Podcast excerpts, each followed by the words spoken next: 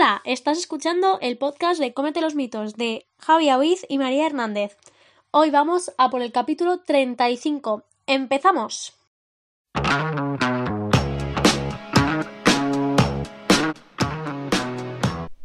Buenos días, buenas tardes y buenas noches. Nuevo capítulo y en confinamiento también. Parece que la cosa ya se empieza a ver la luz al final del túnel, ¿eh? Parece como que sí, que no, que sí, que no, que nos desconfinamos.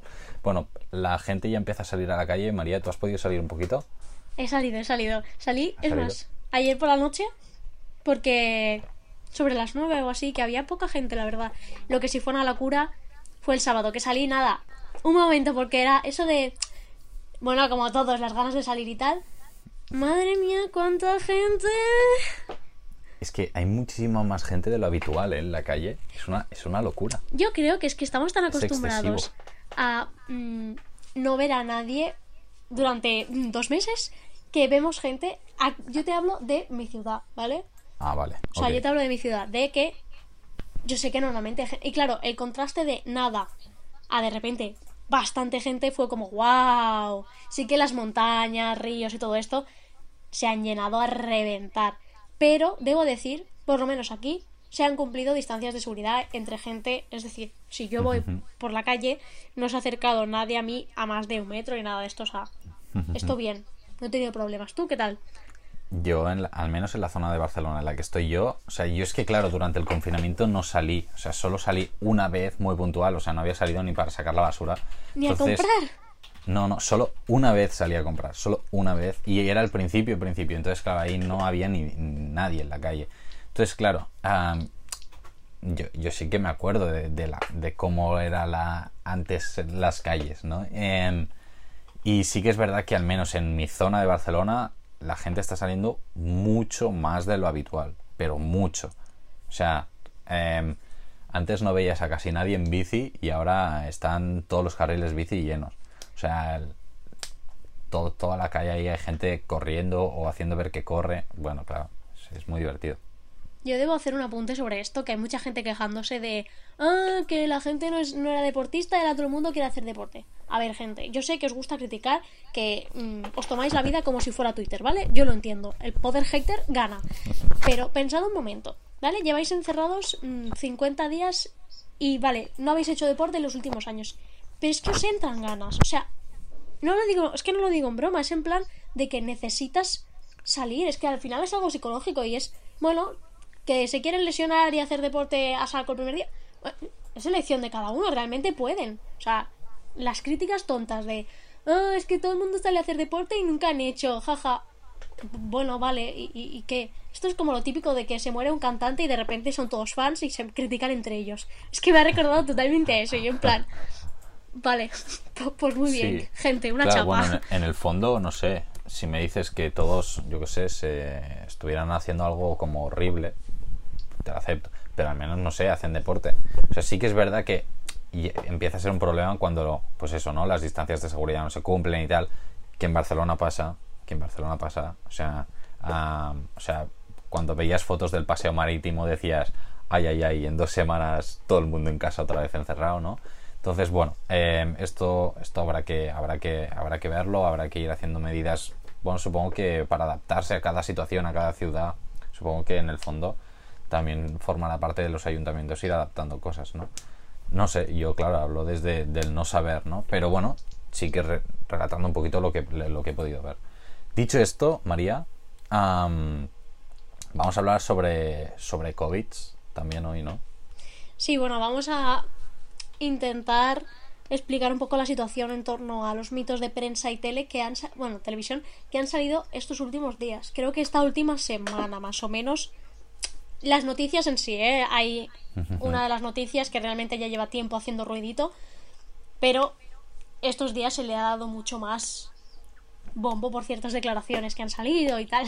Exacto, sí, no, la verdad es que son 2 noticias muy jugosillas que probablemente todos o casi todos o todas las que nos estéis oyendo habréis oído al menos mencionar en algún momento, ¿no?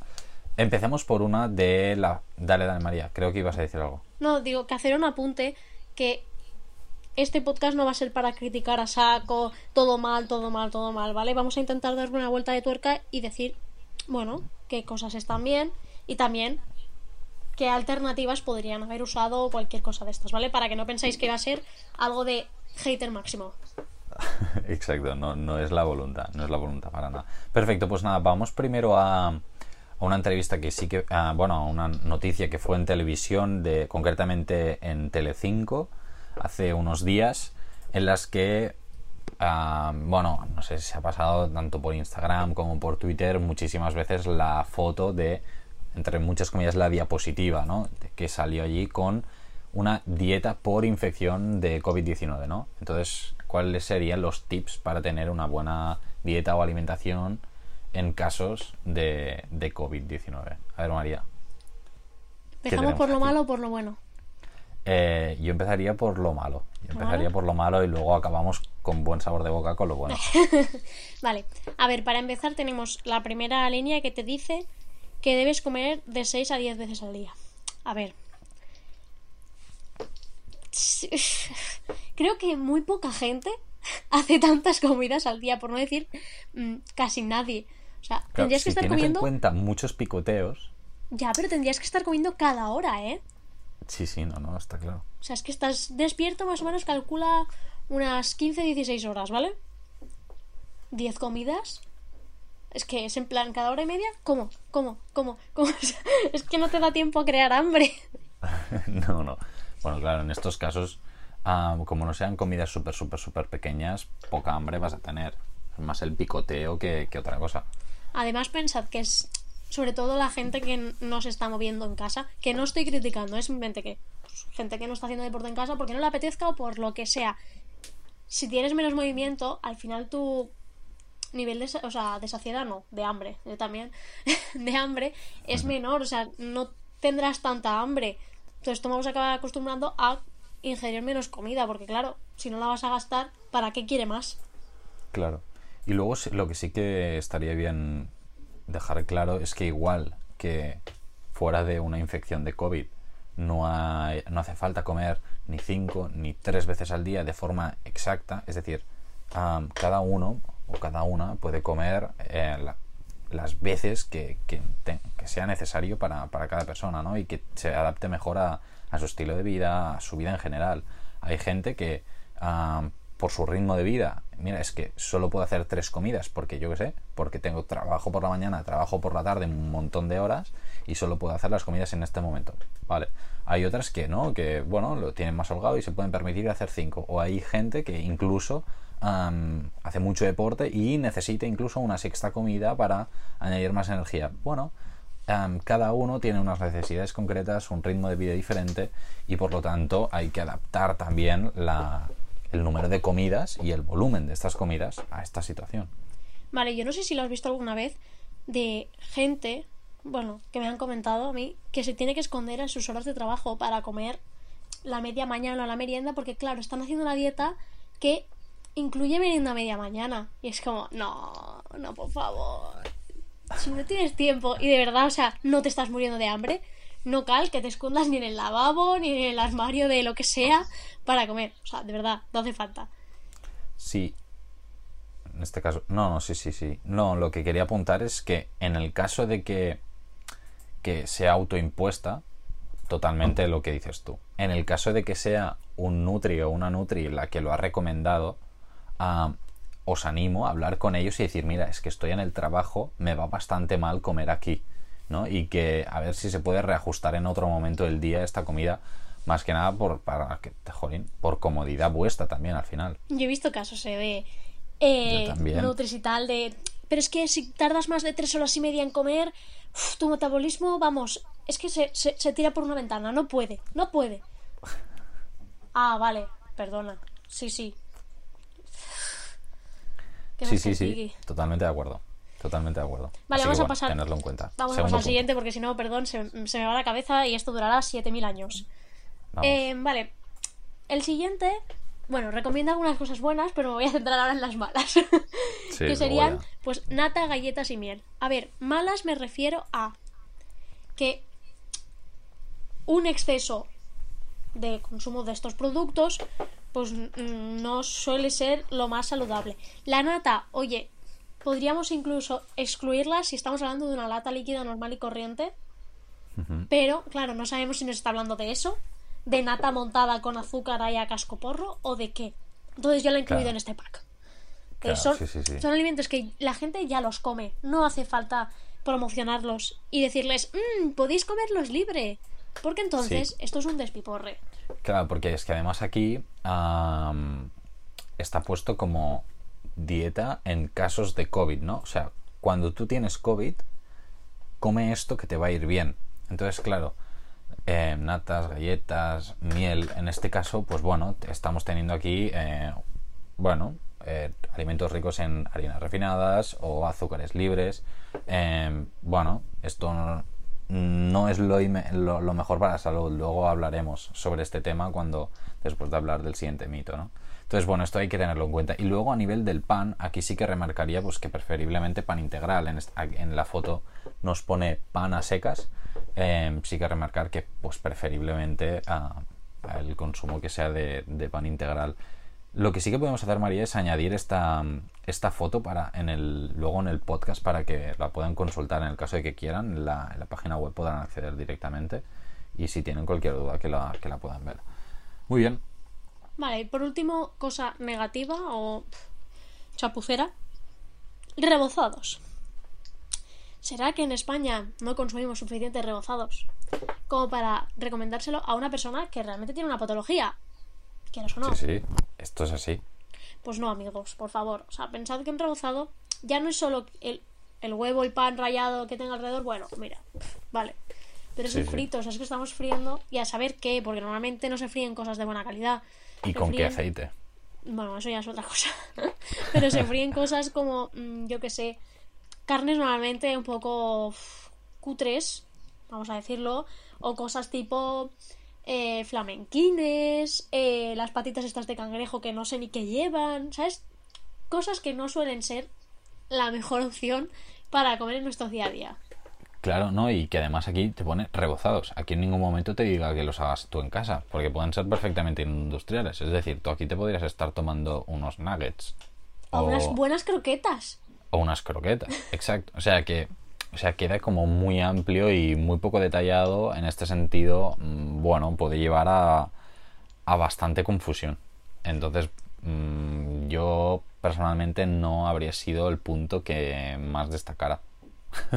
Vale, voy a dejar a Javi que diga las cosas buenas, ¿vale? Para que saque su vena de buena persona. No, a ver, en primer lugar, sí, empezando por abajo, me encanta que ponga beber mucha agua. Esto está muy bien.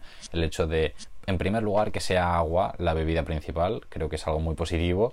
Y luego el hecho de beber mucha agua creo que es algo interesante, entre otros motivos porque se ha visto que en gente que tiene COVID hay gente que sí que es verdad que es más propensa a una ligera deshidratación. Entonces, bueno, el hecho de ir bebiendo líquido, en este caso agua, pues sí que puede ser bastante interesante. Y en este caso, muy bien por la recomendación. ¿Algo más a añadir? No, perfecto. A nivel de legumbres, en este caso también muy bien. O sea, el hecho de que se estimule el consumo de legumbres, genial. También lo acompañan de pasta y arroz. En este caso yo quizás sí que matizaría o procurar que sean integrales. Y, bueno, no sé, haría este pequeño matiz, ¿no? No sé tú cómo lo ves, María. O sea, porque claro, aquí las legumbres nos las ponen, yo creo, como fuente de hidrato de carbono más que de proteína. Pero recordar que las legumbres son una excelente fuente de proteína. Sí, eso, sobre todo eso, que la legumbre no solo nos interesa como un hidrato. Pensad que una pasta al final es eso, hidrato puro y duro. Y si es integral, pues tendrá vitamina C. Pero una legumbre tiene su fibra, tiene sus vitaminas, ¿sabes? Es mucho más, es una matriz mucho más completa. Entonces... legumbres, como si queréis comer cada día. Pasta, arroz, si no os apetece, realmente no es imprescindible. Sería recomendable más aumentar el consumo de fruta y verdura, sobre todo estos tantos días que llevamos, que hay la mayoría de gente, o por lo menos una gran parte de la población, tiene más tiempo para cocinar, pues intentar experimentar con las verduras y eso. Yo creo que es mejor. Sí. Sí, en el caso de las verduras habría que ver de forma concreta, ¿no? Qué tal sientan en la barriga, porque sí que es cierto que hay gente que, bueno, pues que le provocan pues, muchas diarreas, malestar intestinal, ¿no? El tener el COVID. Entonces sí que habría que ver de forma personalizada qué verduras se añaden, qué otras pues es preferible no tomar. Entonces, claro, recordemos que cuando estamos hablando de nutrición en general siempre hay que personalizar, pero aún más cuando se tiene una patología y aún más con COVID, en la que es todo súper nuevo, que cada día salen cosas nuevas y en las que hay muy poca investigación detrás, ¿no? Comparado con otras patologías, claro. Recordemos que el virus en sí es el SARS-CoV-2, es exactamente, y que la enfermedad, o sea, la llamamos COVID y tal, ¿vale? Digo sí, porque si alguien hace esa distinción en su cabeza, pues se la hago yo. Muy bien, perfecto. Creo que hemos ido hablando de todo. Aquí también se destaca los 2 huevos al día.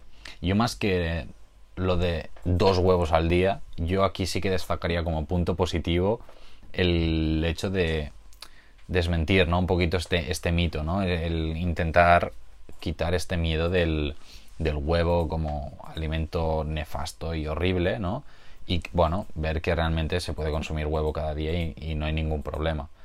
Pero claro, como hay tantos mensajes que son un poco controvertidos en el resto de la imagen, pues claro, nunca sabes si cogerlo como algo que está bien o que no y tal. Entonces por eso queríamos matizarlo un poquito nosotros también.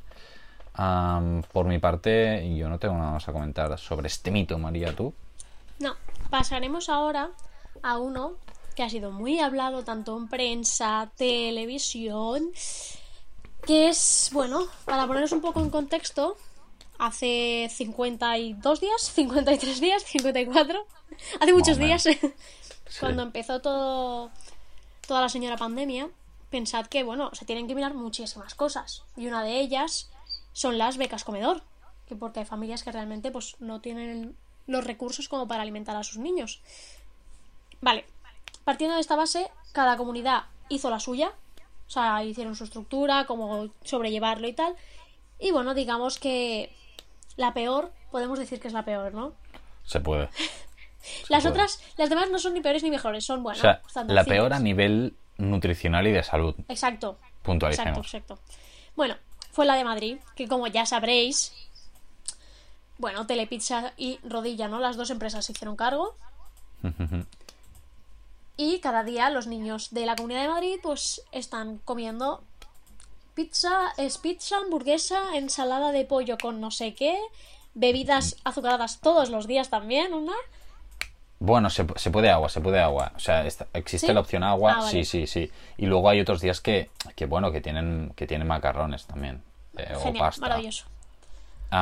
Sí, se van alternando, ¿eh? Lo único que sí, que los alimentos que priorizan son los que has dicho tú, María, o sea que en este sentido poco más añadir. Bueno, claro, a nivel nutricional uno podría pensar no parece demasiado adecuado, ¿no? Sí que hay que decir que cuando se instauró esta medida desde el departamento, ¿no? de educación y demás y de sanidad, inicialmente hubo como una frenada, luego se dio el visto bueno y tal. Bueno, se han ido haciendo muchísimas críticas sobre este tema, muchísimas. La Comunidad de Madrid ha intentado ir respondiendo a todas ellas con sus argumentos, algunos más fuertes que otros, por decirlo de alguna forma, y siempre han remarcado que tenían el aval, ¿no? de autoridades de la nutrición detrás, ¿no? O que respaldaban un poquito esta medida. Entonces, bueno, a nivel de curiosidad, María, ¿podrías decirnos los patrocinadores de estas entidades de nutrición? A ver, pensad que uno de los que, bueno, lleva el tema de la nutrición en España, por decirlo de alguna manera, es la Federación Española de Nutricionistas, que dices, bueno, suena bien, suena a gente unida velando por la nutrición, ¿no? Bueno, ¿qué pasa? Que cuando hay dinero de por medio, la gente y sus principios se van un poco al traste. Se distorsionan ligeramente. Entonces, claro, ¿a quién tenemos de promotores, patrocinadores de esta asociación? Bueno, de la federación esta. Pues, maravillosamente, entre ellos está Telepizza, cómo no, no podía faltar. Tenemos a Nestlé, tenemos a McDonald's, bueno, gentecilla que tiene mucho dinero. A ver, vamos a decirlo claro. Dinero tienen.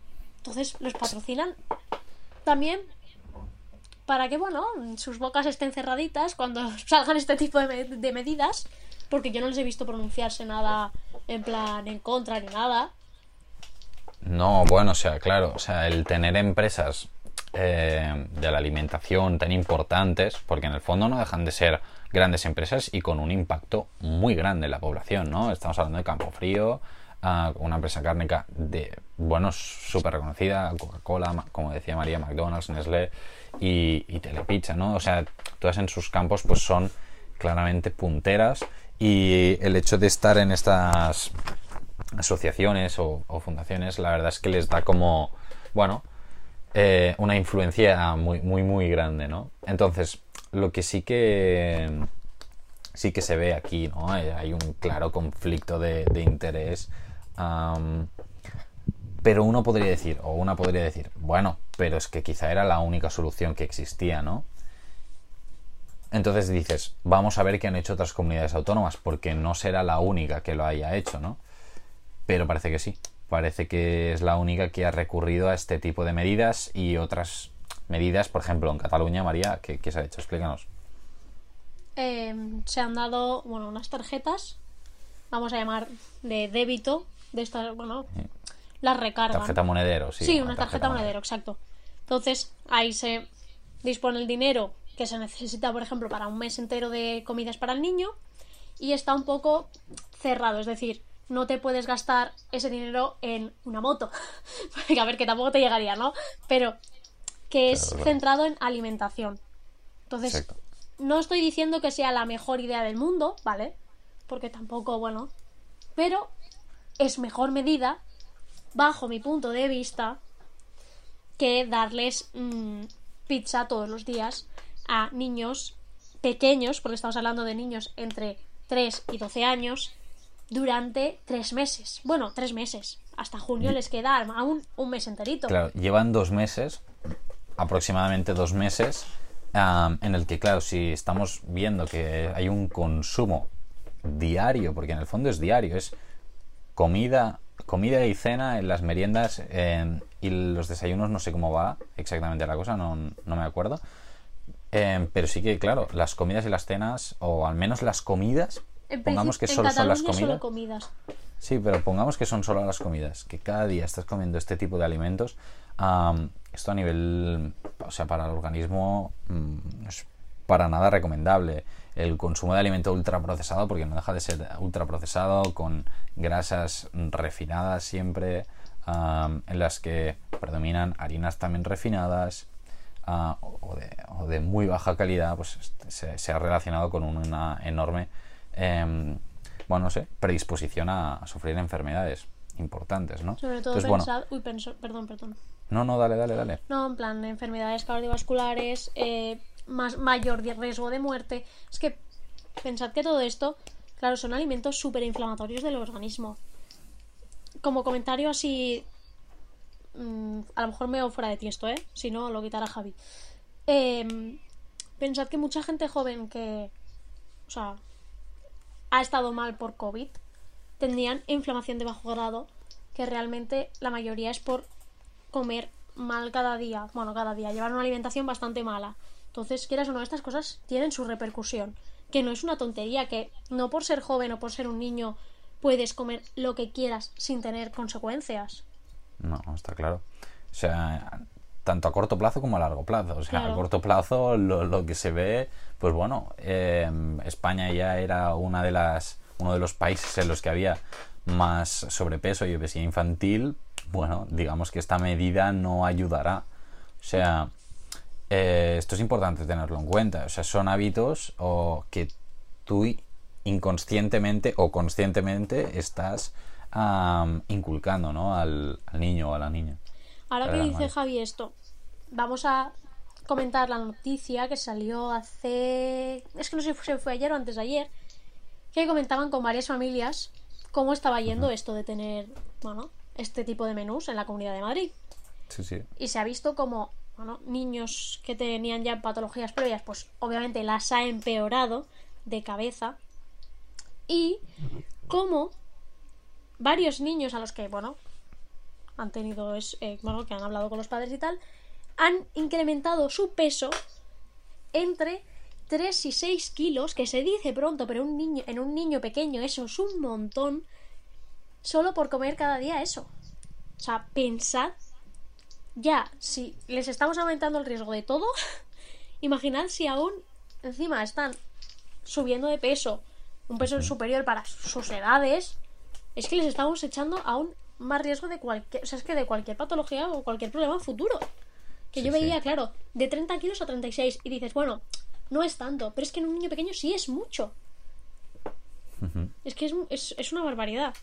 Es mucho. Y recordemos que esto se está dando en personas que tienen beca comedor, por lo tanto, de forma general son familias que tienen un nivel de ingresos menor también, y al que pueden tener mayor predisposición de problemas de salud a largo plazo por un simple tema económico, ¿no? Por el acceso a muchos recursos a nivel social. Esto ya lo dejamos para otro podcast porque ya es un tema muy amplio y quedaría de hablar muchísimo tiempo, pero bueno, todo afecta.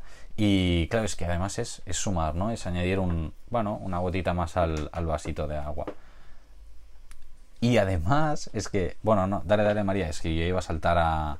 Bueno, no, que además dices, vale, ok, los argumentos que te dan serán bueno, no sé, consistentes y así, pero bueno, muchos de ellos serán, es que a los niños les gusta, no pasa nada por comer pizza un día, no es un día. ¿Qué pasa? Es que son, ¿tú no has ya comido 2 meses pizza nunca? ¿No te y no gusta? Pizza, pero vas cambiando un poquito, pero en el fondo la calidad de la comida es bastante parecida. Y es durante 2 meses y esto parece que se alarga, ¿no? Entonces, bueno, por un lado tenemos estas declaraciones y por otra parte tenemos un comunicado del Ministerio de Sanidad de hace nada que nos dice una cosa totalmente contraria. ¿Qué nos dice, María? Esto es parte de la buena noticia, ¿vale?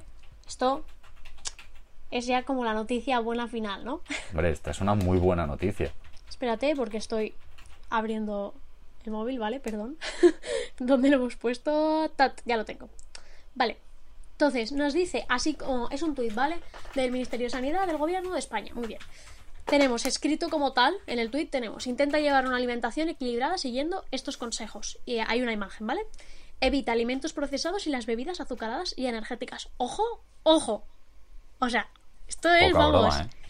Y bueno, luego ya te dice otras cosas que no tienen ahora nada que ver. Entonces, en esta imagen...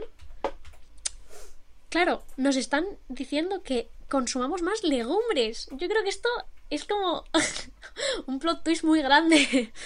Luego, huevos, arroz, pasta y pan integrales. Es que me parece la pera limonera esto. Poca broma. Como bebida, mejor opción el agua. O tenten bien saludables como zanahorias, frutos secos no fritos, fruta. Es que a mí me parece algo irreal que esto lo haya puesto. O sea, que tendría que ser así siempre, ¿eh? Pero que lo haya puesto el Ministerio de Sanidad me parece un logro. O sea, como, en plan, hemos conseguido esto, me parece algo, no sé, surrealista. Sí, y es una pena que sea tan surrealista, ¿no? Pero en el fondo, aquí es donde se ve el cambio, ¿no? La voluntad de cambio. Y aquí es, bueno, un paso muy bueno que está dando el gobierno. Es una... Bueno, no sé, al menos parece apuntar a algo positivo, ¿no? Y luego dice de cara a los niños pues que es importante cuidar su alimentación comiendo sano, y la mejor forma es dar ejemplo. Por lo tanto, ya no solo es para los niños, sino también para los adultos. El estimular este consumo, ¿no? Decía, pues menos comidas con alta densidad energética, con grasas poco saludables y así. Contrasta un poco, ¿no? Con las medidas que se estaban tomando desde la Comunidad de Madrid. Entonces, bueno, lo queríamos dejar aquí. Primero, porque nos encanta que haya salido esta publicación. Y en segundo lugar, porque choca, es un contraste muy fuerte con estas medidas que se estaban llevando a cabo, ¿no? Sí, o sea, la verdad, Yo es que cuando lo vi hace, creo que hace el día 1 o algo así, no me lo podía creer, dije... Eso sí, tenemos que admitir que no ha tenido la repercusión como otros tweets del Ministerio de Sanidad teniendo los seguidores que tiene. Pero, sí, pero bueno. Oye, se ha hablado lo necesario como para que nos enteremos los que... ¿cómo decirlo? Lo que nos reporta felicidad ver esto, ¿sabes? En plan, claro. Oh, Dios, ¿no han llegado muy lejos? Bueno, yo no he visto que nadie me lo comente fuera de mi entorno realmente. Así que muy lejos no sé si habrá llegado. Pero claro, es un avance. El problema es que muchas veces cuando se habla de alimentación saludable poco se comparte, pero cuando es una noticia muy aberrante es cuando locura, claro. ¿No? Entonces, porque ya se da como más por hecho. Pero bueno, sí que está claro que es un paso hacia adelante muy positivo, que hay que tenerlo en cuenta y hay que valorarlo. Así que, bueno, ser conscientes de que tanto en prensa como desde las autoridades hay veces que los mensajes pueden estar distorsionados, en los cuales no se nos den las mejores recomendaciones, pero a la vez parece ser que hay una voluntad de cambio y de ir haciendo las cosas mejor. Bueno, yo no tengo nada más que decir. Queríamos acabar con esta buena noticia. Realmente ya está. Llevamos 30 minutos. Se nos está yendo las manos. No sé qué nos pasa últimamente. Pero sí, claro. Peor que el último no hay, ¿verdad? Nadie llegó al final. Lo dudo muchísimo. Sí que he llegado al final. A mí me lo han dicho. Sí. ¿Qué dices? Sí. Ya te lo diré, sí, porque debemos cafés. Debemos cafés, felicitar a los que llegasteis al final. Así que cafés. Han llegado al final. Que Pan Javier, que fue el invitado. Bueno, dicho esto, yo tampoco tengo nada más que comentar. Perfecto, pues nada, antes de acabar, María, ¿dónde nos pueden encontrar? Porque claro, todas estas fotos las vamos a colgar, tanto la del Ministerio de Sanidad como la de la foto inicial, como el segundo mito. ¿Dónde nos pueden encontrar? Tanto las fotos como a nosotros. Vale, bueno, las fotos principalmente las tendréis en la página web del señor Javi. Sí. Vale, que es janutrix.com. Sí, efectivamente. Uf, qué apurado, lo he dicho al azar, ¿eh? Vale, y luego pues nos podéis encontrar tanto en Twitter como en Instagram. Tenéis siempre en la descripción del podcast nuestro usuario, para que podáis buscarnos sin problemas, ¿vale? Entonces cualquier dudilla, ahí nos tenéis.